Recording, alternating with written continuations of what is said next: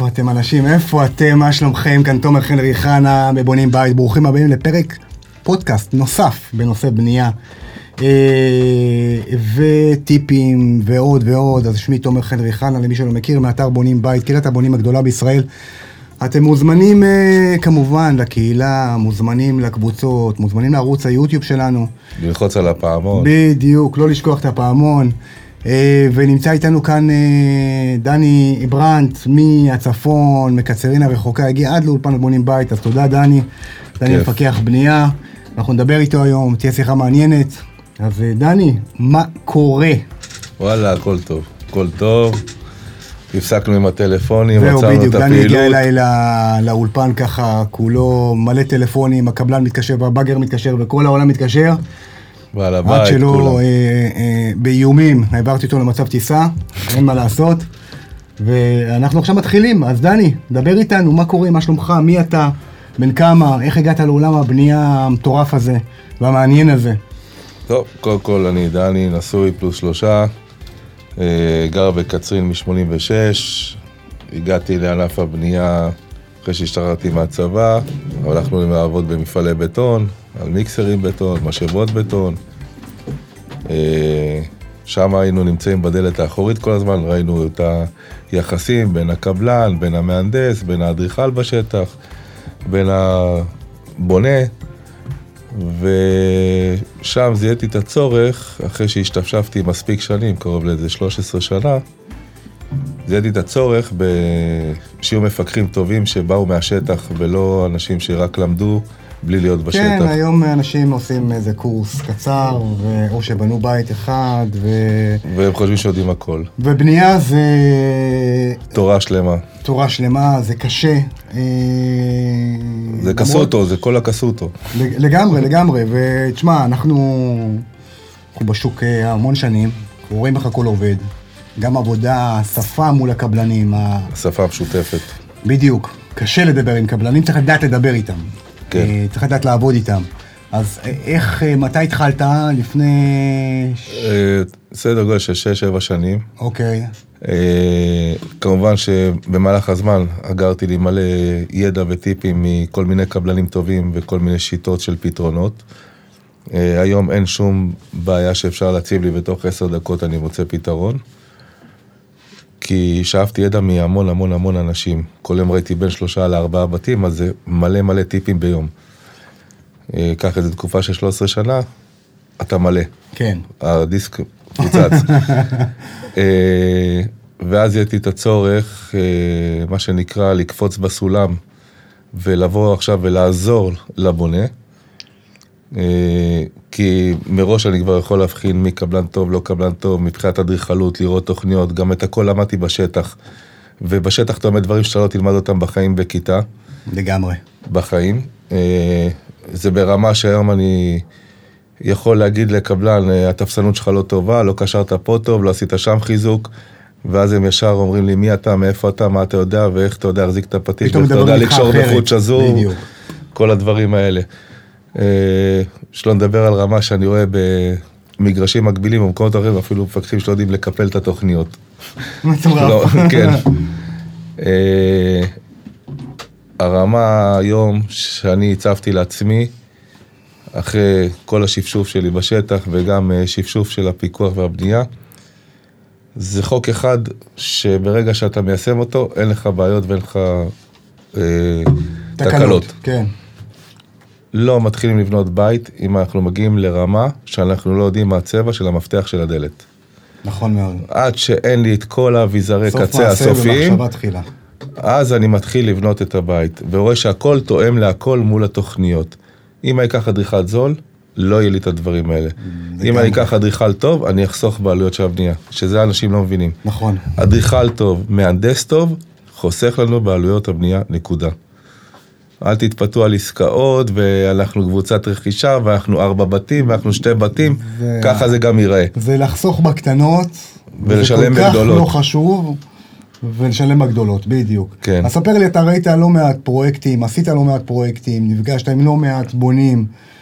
כן. נדבר על הצפון, הצפון זה משהו ענק, אבל איפה אתה רואה את את התקלות של הבונים, איפה הם נותנים דגש לא נכון, באיזה מקומות הם נותנים את הדגש הלא נכון, ואיזה המלצות אתה נותן להם לתת דגש במקומות הנכונים, כמו שדיברנו עכשיו על תכנון, לא להתפשר. מה עוד אתה רואה, מבחינת השאלות שבאים אליך, ואתה, אפילו משפחות שהיו איתך, הם כל פעם מופתעים שלצורך אישור התחלת עבודה, אז אנחנו צריכים עכשיו את ההסכם התמלה, כמה זה עולה לי. אנחנו צריכים עכשיו את היועץ קרקע, כמה זה עולה לי. אנחנו צריכים עכשיו את המעבדה, כמה זה עולה לי. זה דברים שצריכים להיות כבר בנויים מראש, בטבלאות מראש, אנשים צריכים לדעת את הדברים האלה, והרבה אנשים לא יודעים את הדברים האלה. בשביל זה תמיד צריך לקחת יחס מסוים של עלויות של דברים. עכשיו, אם אנחנו ניקח מחירים ממוצעים במשק, שאנחנו מדברים כרגע על הסטנדרט, אני לא מדבר על הבינוני והגבוה, אני מדבר כרגע על רוב האוכלוסייה. היום אדריכל טוב, זה כבר להכין לנו מראש את ה-60-70 אלף, ואם ניקח מהנדס, זה סדר גודל של הסירייה, בין 10 ל-15, טוב, יש לנו בריכה, קומה שנייה, דברים כאלה. ואם בא לי מהנדס, והוא אומר לי, מה, אני עסקתי מהנדס ב-5,000 שקל. ככה זה ייראה, אתה תשלם עוד 4-5 טון ברזל, שכל טון היום כבר, בחודש האחרון הייתה עלייה 3 פעמים.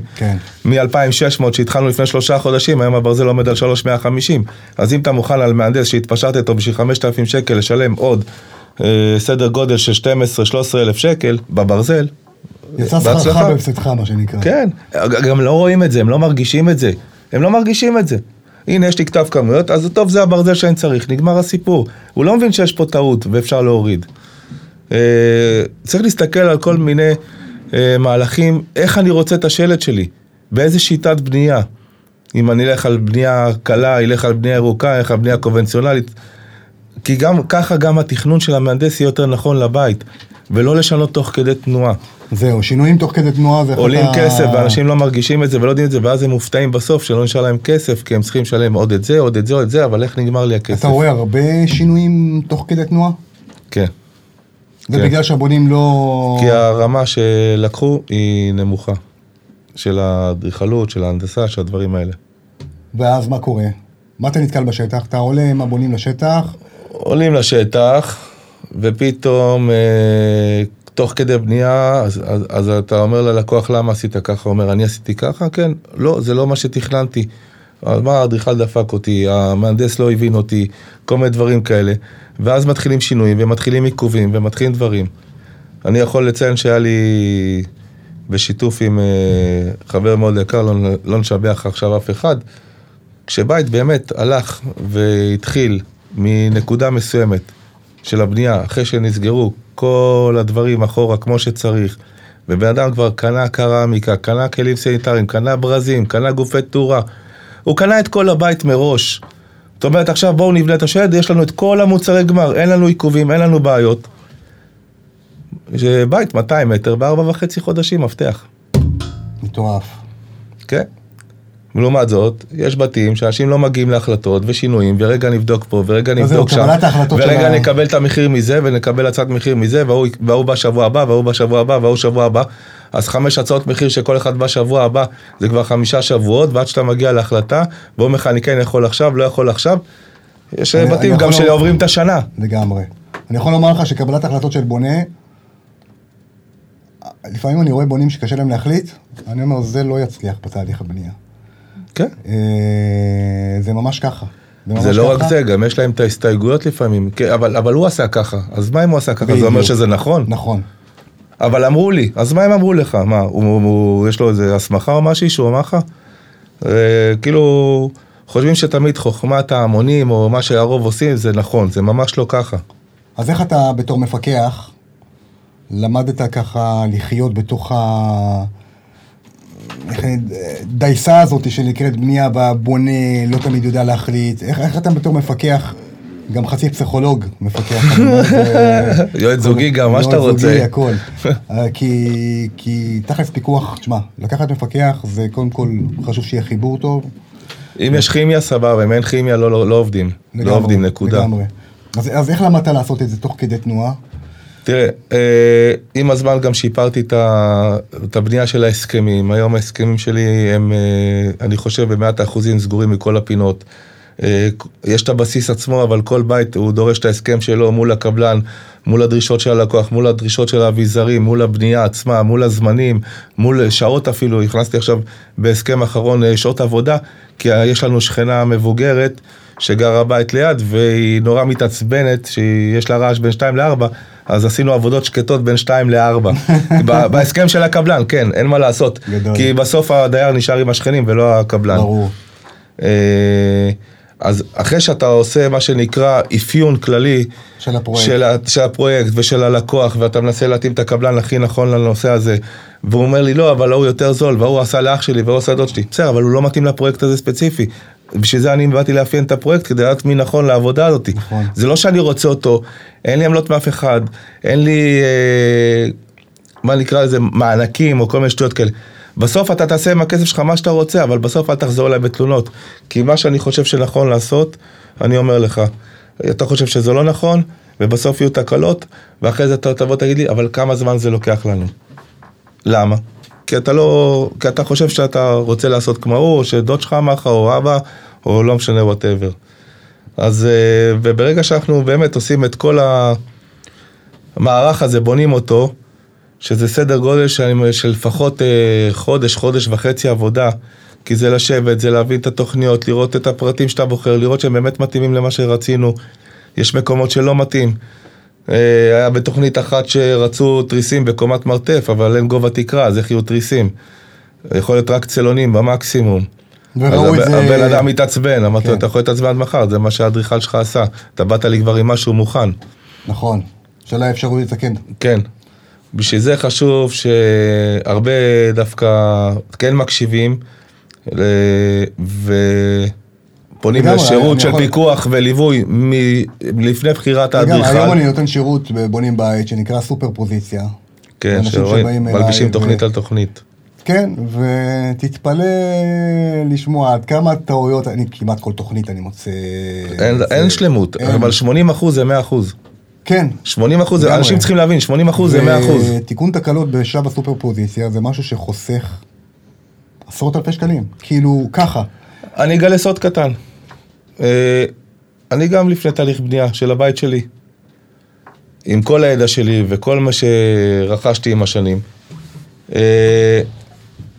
הכל ישב לי בראש, התבשל, אני אקח מפה את זה ואני אקח מפה את זה, ואז ניסיתי לפרגן ולשאת גם עם אדריכלים ולהגיד להם, אחי, בית שלי, אני רוצה רק שתסרטט לי, הוא פה בפנים, רק תסרטט לי. כן, יש לי את הכל בראש, בוא תעזור לי לשפוך את זה על הדף. אין בעיה, ואז אתה מוציא את דברים ואומר לך, לא, אבל זה, בוא, לא ביקשתי שתתערב, אני הבאדם, זה הבית שלי, אני חי אותו, אני באדם מקצועי, לא ביקשתי שתתערב. ואז ראיתי שאני לא מסתדר עם אף אחד, אז לקחתי את המהנדס שלי, שהוא יודע לעבוד, שהוא עובד באוטוקאד והכל. אמרתי לו, אתה תעשה לי את ההנדסה של הבית, ותעשה גם את האדריכלות.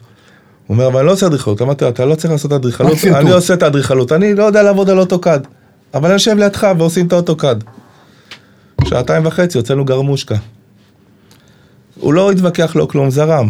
אז כשלא נכנסים לוויכוחים, להביע דעות אפשר, אבל לבוא להתווכח עליהם אחר כך, זה סתם מושך את הזמן. במידה ואנחנו מביאים דעות, קיבלת, לא קיבלת, בוא נתקדם הלאה. הדברים רצים. אז אותו דבר בתהליך הבנייה.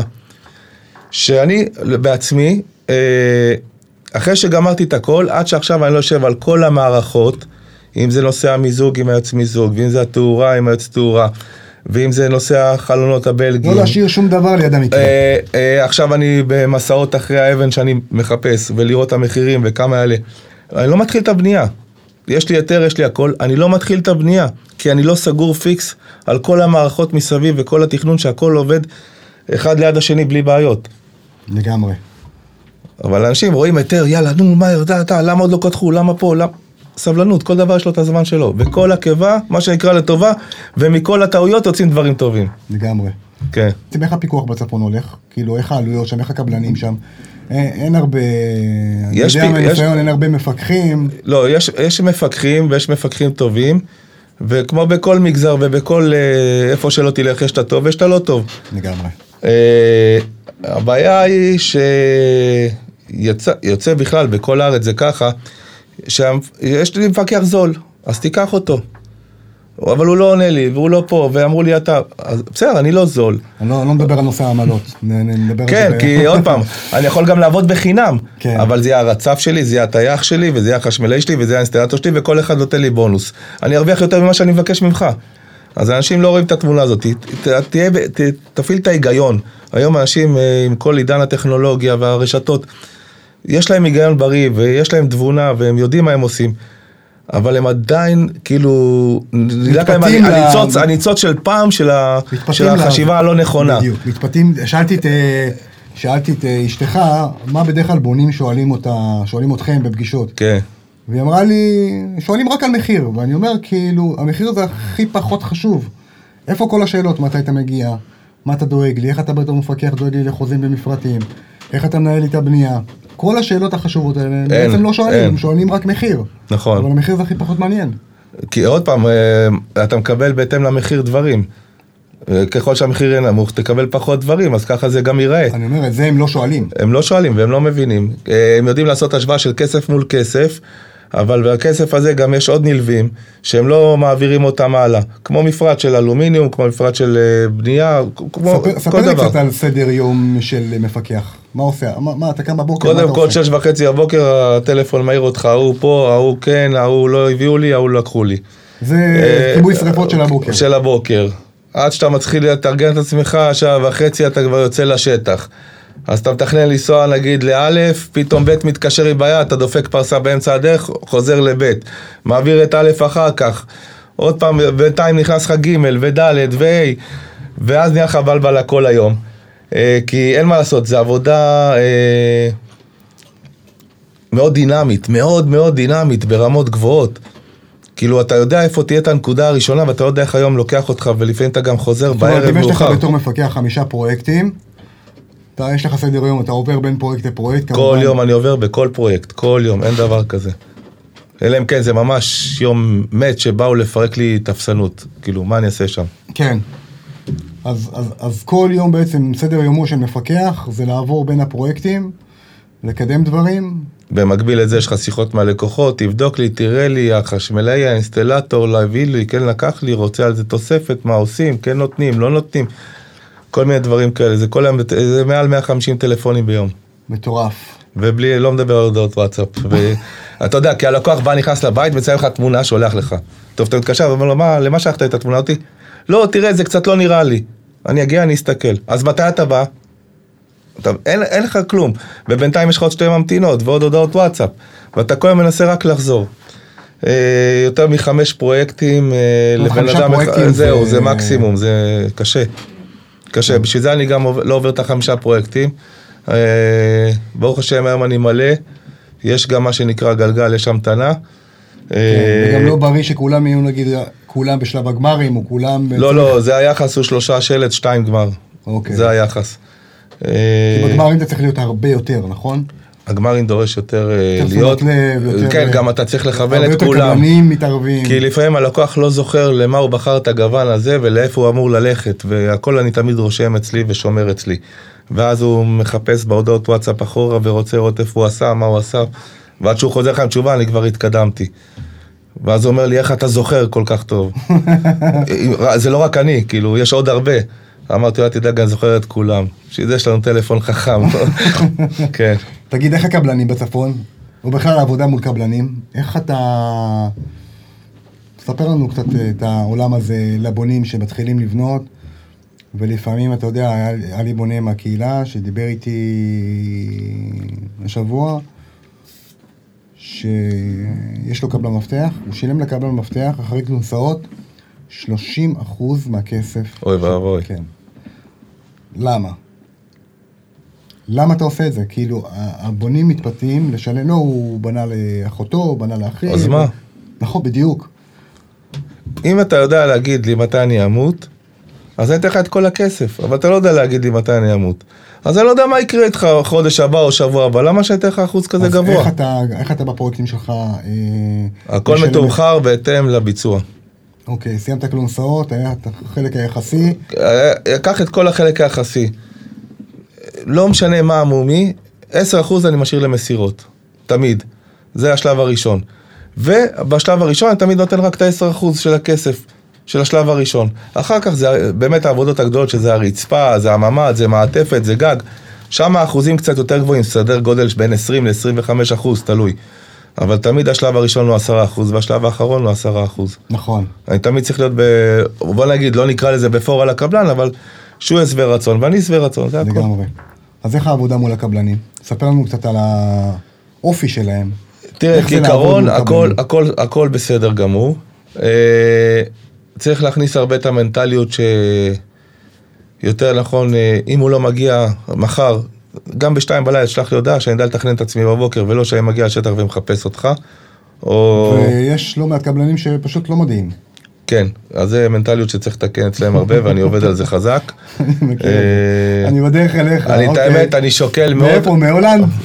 שוקל מאוד חזק, מאוד חזק, להכניס את נושא הכנסות בקטע של, נקרא לזה, אי עמידה בזמנים או נועלי עבודה מולי. כן, כי מספיק שקבלן איתום לא מגיע בזמן, תוקע לך את כל הקבלנים מסביב.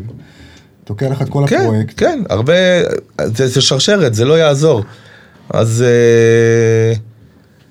אני שוקל מאוד חושב מאוד להכניס להם סעיף שהכנסות שבמידה ולא דאטה, X, Y, Z, שלא מגיע, כמו בצבא, 500 שקל קנס. ואז אולי באמת... איך הקבלנים באזור הצפון? מי שמכיר אותי אנחנו מסתדרים, מי שלא מכיר אותי לומד להכיר אותי, ואחרי זה אנחנו מסתדרים. בהתחלה אני רב עם כולם, כדי שנהיה חברים טובים, וזהו. אבל איך, כאילו, איך העבודה מולם? העבודה היא בסדר גמור. מבחינת הבונה, תכל'ס זה שקוף מבחינתו, נכון? ברגע שהבונה לוקח מפקח, הוא חוץ מבחירה של כלים לבנים וכל הבחירות שקבלת החלטות שצריך לעשות, הוא לא צריך להתעסק עם ה... הוא לא צריך להתעסק בכלל, גם, תראה, מה שקורה תמיד זה בכל הארץ, זה לא רק קשור לצפון, כל אחד רוצה להראות שהוא יותר טוב, אז יבוא לך הרצה ויגיד לך, רם, אין לי תעשה ככה, ואז הוא משגע את הבעל הבית, כי הוא בדיוק בא להסתכל, ואז הוא מתקשר אליך, ואומר לו, מה אתה מקשיב למטומטם הזה, תישאר עם מה שהחלטת, כי זה יגרום לזה, וזה יכול לגרום לזה, וכל מיני שינויים. זה רצף אחד, אני ראיתי 10 רצפים, ואני יודע מה הדרך הכי נכונה. אותו דבר, נגיד, אינסטלטור, למה אתה צריך אינטרפוט 3 דרך, תשים 4 דרך. אמרתי, אז הוא ירצה לבקש אחר כך תוספת. אנשים לא מבינים את הדברים האלה. תמיד אני אומר לאנשים שלי, אם מתקשר לך בעל מקצוע, תגיד לו, תשמע חמוד, יש דני, דבר עם דני, תעזוב אותי בשקט. אני יודע לבוא לשטח עם כל הוואפלות, ועושים על האש ברצפה, זה מה אני יודע. לגמרי. ויש את הניסיון הזה של בעלי מקצוע או קבלנים להראות שהם יותר טובים מהמפקח והם מבינים יותר טוב. הוא לא המשיך איתי את העבודה, כי אנשים צריכים להבין, באדם נעול בכיוון הוא מתקדם קדימה. כל פעם שאתה תעשה לו ברקס, אתה מעכב עוד אחרים אחריך. יש לנו פה משהו. שלמות לא תהיה בחיים. בחיים. אמרנו 80% זה 100%. כל הסוגיות, רגע אני אעצור, רגע אני אבדוק, אבל הוא אמר לי, זה אמר לי. לחתוך את הדברים האלה מראש. מה זה לחתוך מראש? מה עושים? עוד פעם אחת אתה פותח את הפה, אתה לא ממשיך פה את העבודה. זהו. אבל בסוף הקבלן הוא זה שלוקח את האחריות. זה לא משנה אם הוא לוקח את האחריות, אז למה אני פה? גם אני לוקח אחריות. גם לי יש חבות מקצועית. עם כל הכבוד, הוא לוקח את האחריות, אבל זה לא נכון, ואני יודע מראש שזה לא נכון. הוא רוצה לעשות עכשיו חגורות עם בלוק תעלה. יש מקרים שזה יכול להתקבל, ויש סוג מקומות אחרים שזה לא יכול להתקבל. אבל הוא לוקח את האחריות, אז מה אם הוא לוקח את האחריות? אחרי זה גם תחפש אותו. אז בגלל זה המפקחים מעדיפים לעבוד עם קבלנים שלהם, כי הם מכירים את השיגעונות, במרכאות? זה יוצר תמונה או שם שלא נשמע כל כך טוב, זה לא קבלנים שלהם, זה קבלנים שיש להם איתם ניסיון. בדיוק. זה נשמע יותר נכון. כן, כן. שיש להם איתם ניסיון, לא שלהם, לא להגיד את המילה שלהם. לא, ברור, ברור. ואז הוא יודע מי אתה, יודע את השיגונות שלך, יודע מה אתה רוצה, יודע למה, כל אחד יודע... נכון, וזרימה טובה בעבודה, והכל אף קדימה. יש תיאום ציפיות יותר טוב. נכון. הוא גם לא רוצה לאכזב אותך. הוא לא יכול לאכזב אותי, כי אני לא יודע לו לעוד עבודה. בדיוק. הרי המטרה היא שעוד פעם, כמו שאמרנו, קבלנים שיש לנו איתם ניסיון, או בעלי מקצוע שיש לנו איתם ניסיון, הם ייתנו לנו לפעמים עודף של דברים לטובת הדייר, אקסטרות וכאלה, והלכות יותר טובות, ומחירים יותר טובים, ועבודה יותר טובה, כי אני, מה שנקרא, רוצה לקחת אותו, יאללה. הוא טוב לדייר, הוא טוב לבחירה כלכלית, מבחינת עבודה, לי מבחינת שקט שהוא מבין אותי ויודע מה אני רוצה, וזה הולך יותר טוב. לגמרי. איך אתה היום מבחינת מפקח אחרי 7 שנים?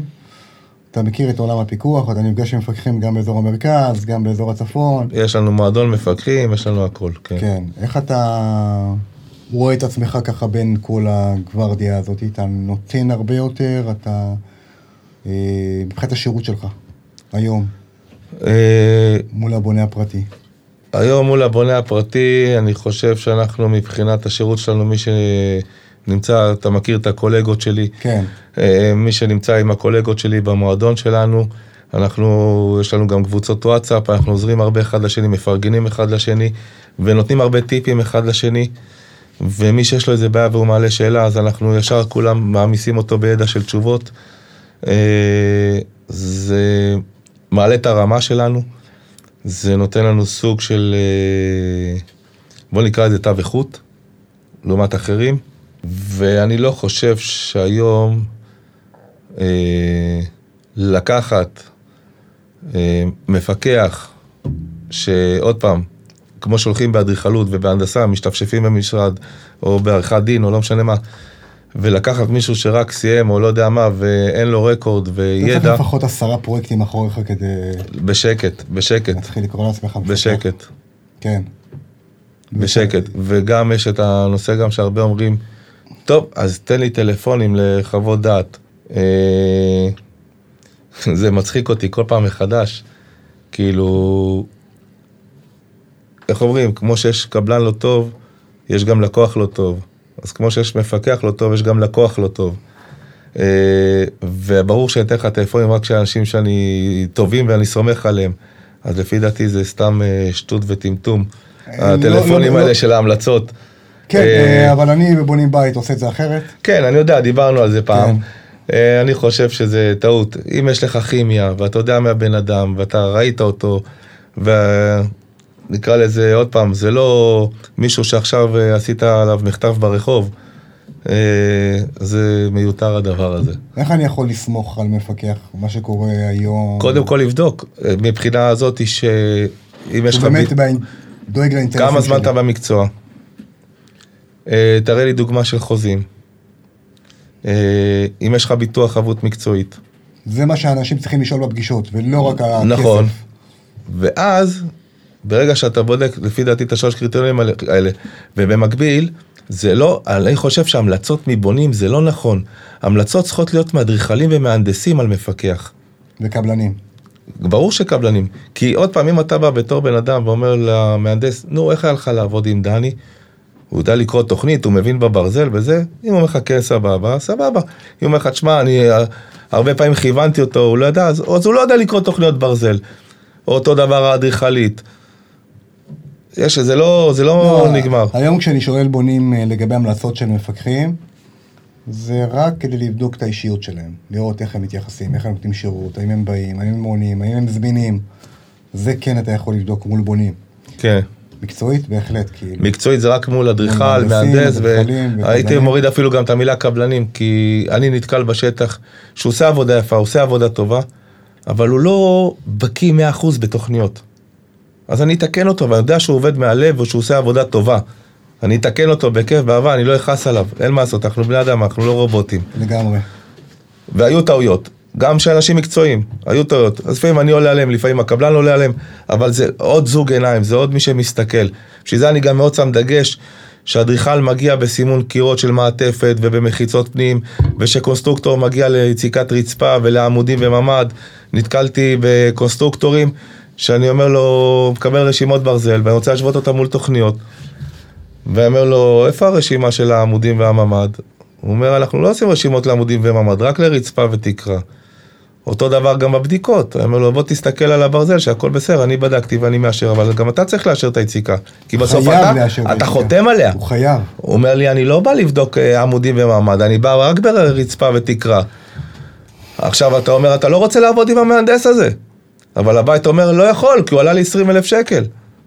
עם האדריכלות ועם ההנדסה. אז זה התוצר של הכסף. לגמרי. ועזוב שעשינו שם מה שנקרא, היה חסר טונה וחצי ברזל, ותוכניות לא נכונות, והוספנו, שיננו ברזל. אתה בונה גם ב-GSB, נכון? כאילו, ICF. אני אגיד, היה לי ניסיון אחד עם הייטק, GSB בניתי הרבה, בנייה קונבנציונלית הרבה, גם עם דור 3, אני יודע, נגעתי בהכל. שזה יפה, דרך אגב, אין הרבה מפקחים שנגעו בהכל. גם בשחזור של מבנים עתיקים. וואלה, יפה מאוד. ואיך העבודה, זאת אומרת, הגמרים זה פחות או יותר אותם גמרים, כאילו השתליך פחות או יותר אותו דבר, כמעט. איך אתה אבל מקבל את כל השיטות האלה שנכנסו לאחרונה, בשש שנים האחרונות, אתה יודע. אתה מברך על זה, אתה אומר... עוד פעם, בכל דבר יש פלוס ומינוס, אנחנו רוצים לחפש מה יש לנו את הכי הרבה פלוס, ועם כל הכבוד לכמה שיש לנו הכי הרבה פלוס, יש כאלה שמעניין אותם הנושא של הבנייה ירוקה בשביל לחסוך בחשמל ולחסוך בחימום וקירור וכל הדברים האלה, ויש כאלה אומר, לא מעניין אותי, אני רוצה תת רצפתי ולא אכפתי שהוא יעבוד, ואני רוצה את המזגן הכי טוב בעולם ולא אכפתי שהוא יעבוד, אז השיטת בנייה לא תעניין אותו, ואתה יכול להסביר להם את כל התהליך, את כל הדברים, אבל בסוף בא למאה או בא לדעה לגמרי, והוא בסוף יחיה עם הבית הזה והוא צריך להבין את זה. איך העבודה בשיטות האלה? את האמת, העבודה כיפית, העבודה טובה. יש כאלה שנאב פחות, יש כאלה שנאב יותר. לא רוצה להכליל עכשיו שמות וכאלה. אבל עוד פעם, כל דבר יש לו את הפלוס ואת המינוס. יש מספיק תחרות בבעלי מקצוע כיום בשיטות האלה? זאת אומרת, אם אני בא אליך היום, דני, ואני אומר לך, בוא, אני רוצה לבנות או בפלדה או ב-ICF. כן. יש מספיק תחרות? זאת אומרת, יש מספיק קבלנים? לא, יש לנו, בוא נגיד, אם ניקח את 100% קבלנים, הייתי מצרף סדר גודל של בין 5-10% לכל בנייה שהיא לא קונבנציונלית. עוד 15%. זאת אומרת, ההבדל בין הבנייה הקונבנציונלית לבנייה המתקדמת או לירוקה או ל-ICF, מבחינת קבלנים. אז בוא נגיד שיש לנו יחס של 60-70% מהקבלנים היום, בנייה קונבנציונלית, אין לנו בעיה. כשנלך לשיטות האחרות, אז אנחנו לוקחים את הסדר גודל של 10% מה100% של הקבלנים שמתאימים לשיטה הזאת. וואלה. קשה להם גם ללמוד דברים חדשים, הם לא רוצים ללמוד, הם לא רוצים לגעת, הם מפחדים, לא יודע מה. מה אופי הבתים בצפון? הרוב? עוד פעם, אצלנו עם כל הכבוד הצפון הוא מתחלק לאזורים חמים מאוד וקרים מאוד. יש לנו את צפונה, יש לנו את הגולן ואת הגליל, שהם למעלה. ששם מה הולך יותר? ששם יותר הולך הבנייה המבודדת, יכולה להיות קונבנציונלית, יכולה להיות ICF. איזה סוג אדמה שם? סילית. אנחנו הרבה עובדים עם אקרופייל. קידוח ברמת הגולן כמה עולה? זה סדר גודל שבין 80-110 שקל למטר. שקידוח אדמה אנחנו משלמים לפי יומי, 7,500. כן. ולפעמים יש לך משולב. יש מקומות ברמת הגולן שיש לך אדמה משולבת, לפעמים אתה צריך לעבוד עם שתיים, אותו דבר גם באזור הכנרת, שזה גם אזור מאוד חם. עם קרקע שונה. אז יותר בנייה מבודדת באזורים האלה.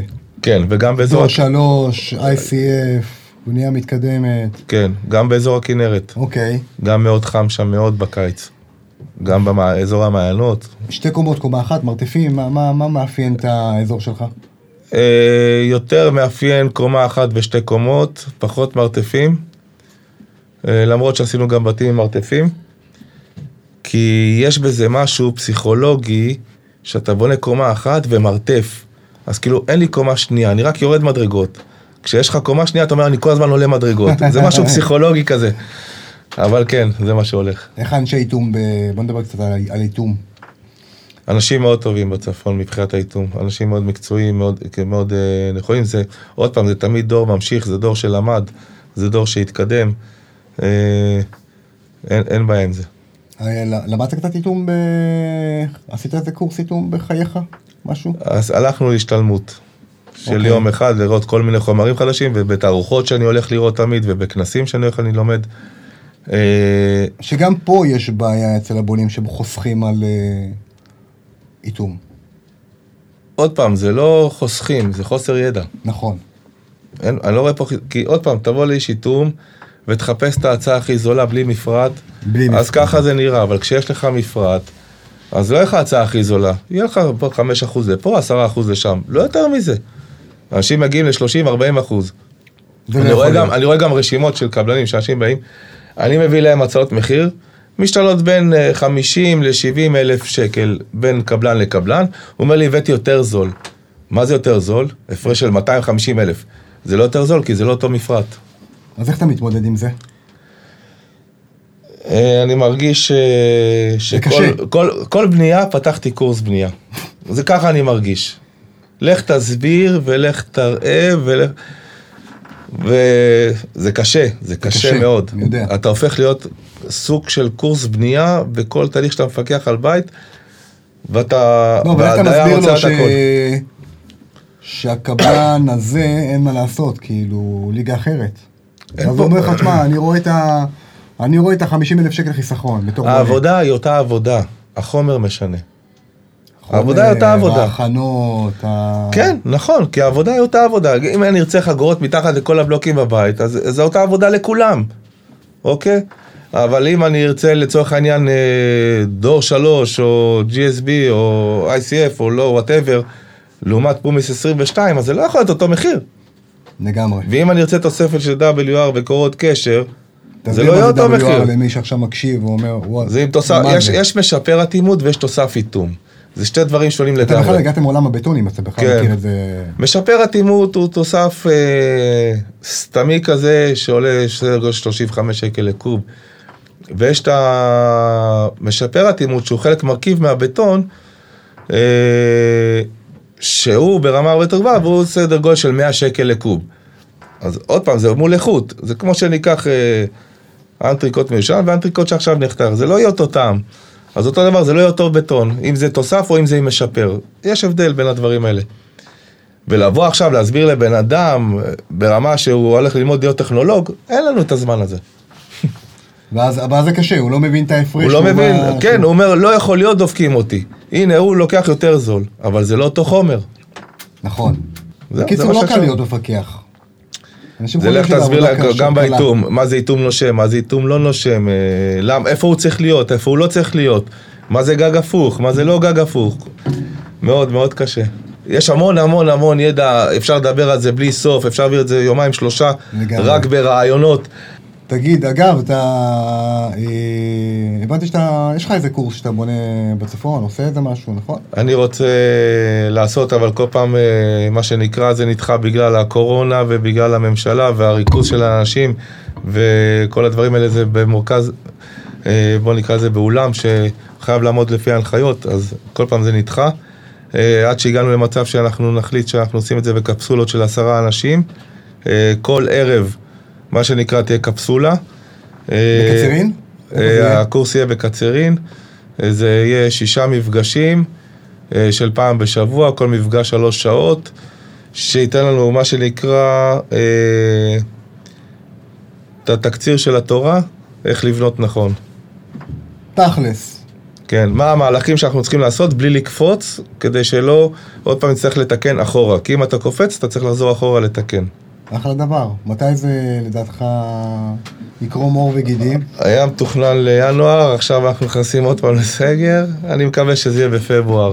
אבל עוד פעם, זה גם תלוי בנרשמים. כל קפסולה תלויה בנרשמים. הבנתי. טוב, יפה, מעניין. תגיד, ואיפה אתה מפקח? דני, באיזה אזורים? אני יודע כנרת, אני יודע קצרין. אזור סובב כנרת. הצפון אף פעם לא הבנתי את הצפון, הצפון זה מטורף. אין לו הגדרה, זה 0.4. אבל זה ענק, תקשיב, נסיעה מקצרין ל... עד שעה נסיעה, בוא נגדיר את זה לפי נסיעה, לא לפי אזור. פחות זמן נגיע לחדרה מאשר למקום מסוים בצפון. נכון, כי אין לנו פקקים, הפקקים היחידים זה אם עוברים פרות, או הייתה תאונה. אז איפה אתה, בקצרין ובסובב כנרת? קרון, אנחנו עד בין 1-1.5 שעה נסיעה מקסימום, כי פעמים אתה מדלג מאזור לאזור. אוקיי. אתן לך דוגמה, למשל לקצרין, לתל קציר, מתל קציר לשדה נחום, שדה נחום בית השיטה, זה כבר רץ על הגל, אז אין בעיה. היום אנחנו נמצאים בעין זיוון, באורטל, בצפת, בחצור, בעמוקה, אוטוטו גם כל מקומות כמו אזור כפר בלום, קריית שמונה, אבל עוד פעם, אני לא יכול לקחת את כולם, אז מי שרוצה לחכות שיחכה, מי שלא, לא. יש עוד טובים, לא רק אני. בהחלט. אזור טבריה, גם אפולה הגענו. איפה אתה רואה את עולם הפיקוח בעוד 3 שנים? איפה אתה רואה את עצמך בעוד 3 שנים? באפליקציה. באדם יבוא עם הטלפון לבית, יעשה ככה באפליקציה, ויקבל את כל הרג'קטים ומה צריך לתקן ומה לעשות. איפה? אני יודע מה יהיה. טוב, משפט לסיום. עד היום הרבה אנשים, עד עכשיו גם אתמול אפילו בערב, הרבה אנשים מקהילת בונים בית מתקשרים אליי, אני מעץ להם, ואומרים איך אתה מוצא את הזמן לעזור לנו, לתת לנו כל הכבוד, שפות, דברים כאלה, ואני עושה את זה באהבה וברצון, ויכולים להרגיש חופשי להתקשר אליי. אני מעדיף עד 8 בערב, למה אני רוצה קצת לנקות את הראש. אחרי זה אשתך תשלח אותך לישון בגינה, או במלונה, או... לא. או שאנחנו נרדמים בסלון. יכולים להרגיש חופשי. מה הנייד שלך ככה, שמי שמקשיב לנו שירשום? אז הנייד שלי זה 050-4667-320. שוב פעם קוראים לי דני. כל שאלה, גם אם אני לא יודע את התשובה, אני אבדוק ואני אחזור עם תשובה. אין עליך. וכל זה באהבת חינם. לגמרי. דני, אני מאחל לך המון בהצלחה. תודה רבה. תודה שאתה בבונים בית. אגב, אותם מפקחים שדיברת עליהם, אוטוטו, כולם גם ייכנסו לבונים בית, ואנחנו עושים עבודה ו... אני יודע. קשה. כל מה שקורה מאחורי הקלעים אנחנו יודעים. קשה. כן, כי זה מאוד מורכב, אנשים הבונים לא מבינים עד כמה זה מורכב. נכון. אבל בסדר, בסוף תצליח. אחרי שהם גורמים לבנות הם מבינים, אבל מאוחר מדי. אנחנו מנסים לעזור להם כדי שלא יעשו את הטעויות. אז דני, תודה, שמחתי לארח אותך באולפן שלנו, ואנחנו נתראה, ותפנק אותנו באיזה סרטון קרוב, תזמין אותי לאיזה בית מעניין, ואנחנו... אני אגיד לך מה, יש לי משהו מעניין שהולך לקרות, אני מחכה שיהיה לי את ההתחלה של זה. יאללה. ואז הולך להיות סרטון מאוד מיוחד. סגור, חברים, אז תבקרו בערוץ. באזור מאוד מיוחד. אני תמיד שמח להתארח. אתה יודע איפה זה? איפה? הבית שלי. חברים, תודה רבה. אתם מוזמנים לאתר, מוזמנים לקבוצות, מוזמנים לערוץ. דיברנו על סרטון, אז הוא יעלה אוטוטו בערוץ היוטיוב שלנו. להתראות. חברים, סגר נעים, אנחנו ממש לקראת הסגר, יא אללה שלנו, אז רק שנצא בשנה הזאת עם הדבר הזה שנקרא קורונה, ושיפתח השוק. השוק פה, השוק עובד יפה. שוק הבנייה, אבל שער השוק. ביי אנשים. ביי, להתראות. אוהב אתכם, ביי.